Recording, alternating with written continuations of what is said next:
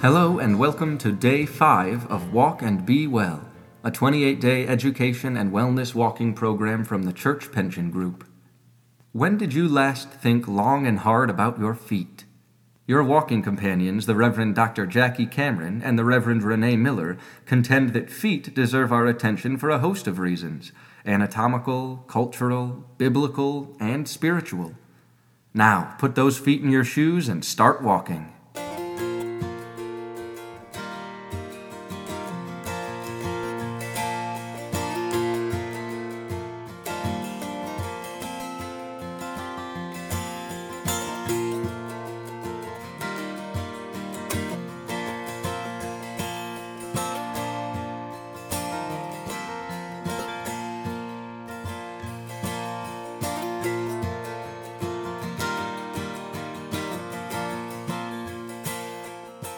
Humans have quite an ambivalent relationship with our feet. Who hasn't heard or told countless stinky feet jokes, even once safely out of junior high?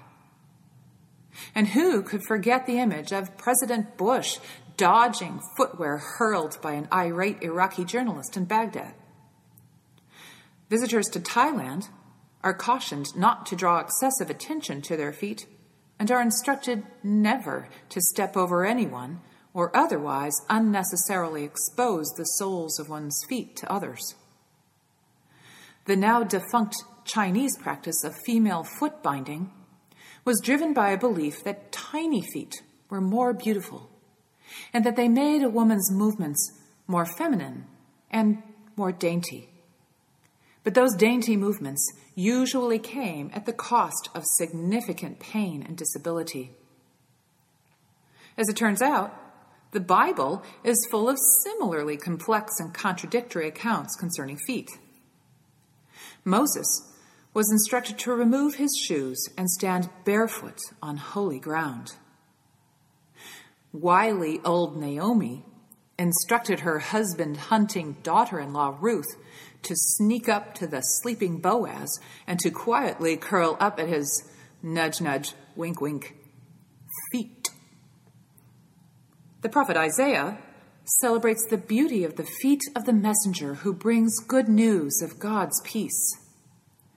And in the New Testament, we read of the penitent woman who anointed Jesus' feet with costly perfume and with her own tears, and then wiped them with her hair. A breathtakingly intimate yet public action.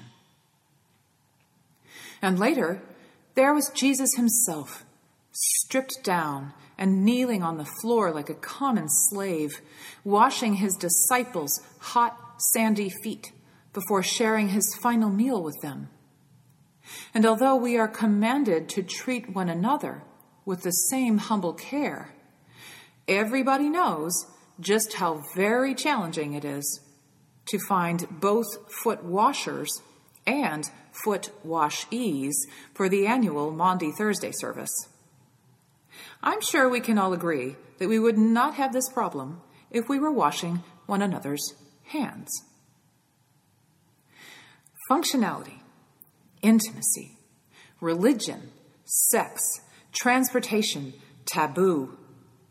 Yes, it is a very complicated relationship we have with our feet. But feet really are incredible. With 28 or more bones, multiple muscles, ligaments, tendons, nerves, blood vessels, toenails, and fat pads, feet are amazing and essential structures that support, stabilize, and propel us. If you think about it, when we walk, we spend a considerable amount of time balanced on one leg. And because of this, it takes an incredibly complex interaction between the feet, legs, hips, upper body, and brain to remain upright when standing still and when moving. But wait, there's more. When we jump or run, we are actually airborne for a time.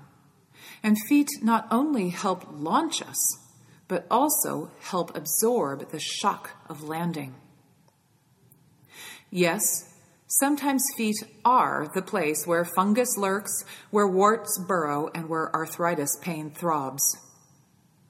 Long distance runners can sometimes be found sporting shirts or headbands that proclaim toenails are for sissies. But nobody's toenails get prettier with age. And I believe that it is precisely this heady mix of pain and pleasure ugliness and allure, remarkable mechanics, and day to day practicality that makes feet a worthy focus of reflection and gratitude as we walk together this month.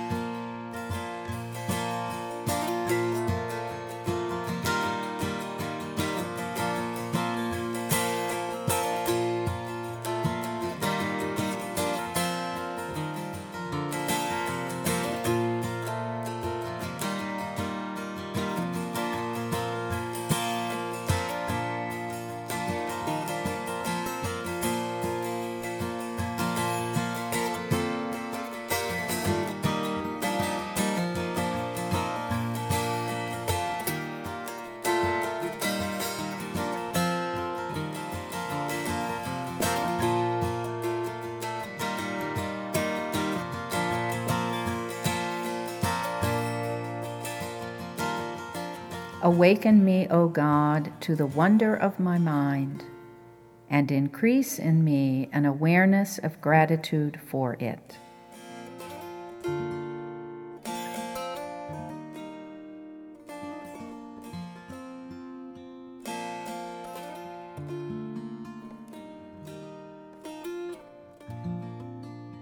Even though Scripture says that the feet are blessed that bring good news of peace, we don't tend to give our feet all that much attention.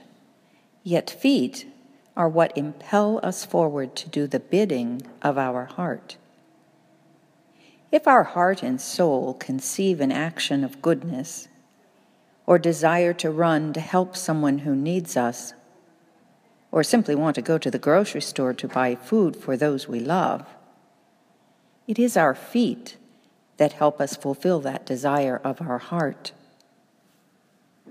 In some ways, our feet are an issue of stewardship because those who cannot walk or who have no feet have to work even harder to fulfill the call of their soul to bring good news of peace. Those of us who can walk will find our souls strengthened by the sheer willingness to show our gratitude by using those feet to change ours and others' lives. Our feet always do the bidding of our heart. As you walk today, consider walking for those who cannot walk.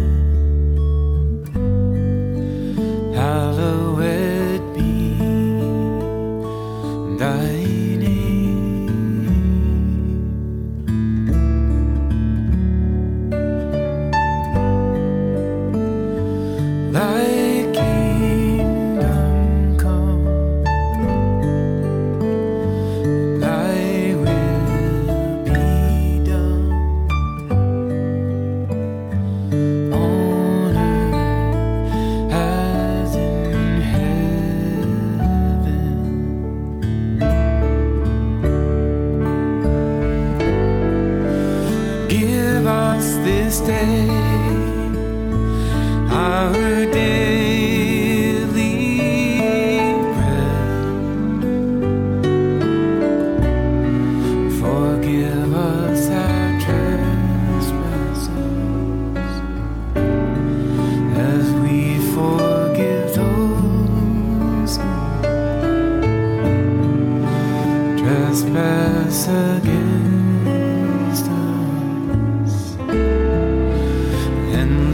us not into temptation.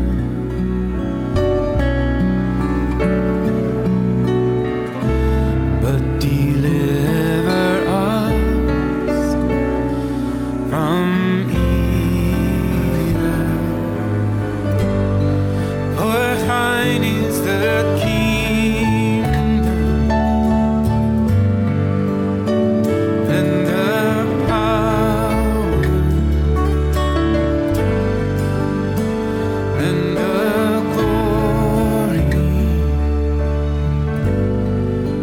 now and for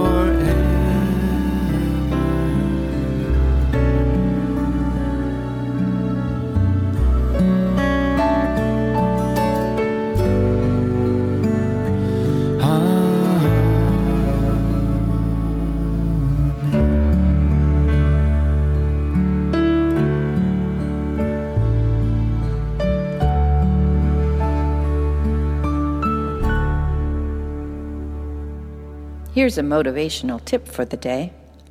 Think about the people who have used their feet in order to help you live, and choose to do the same for others.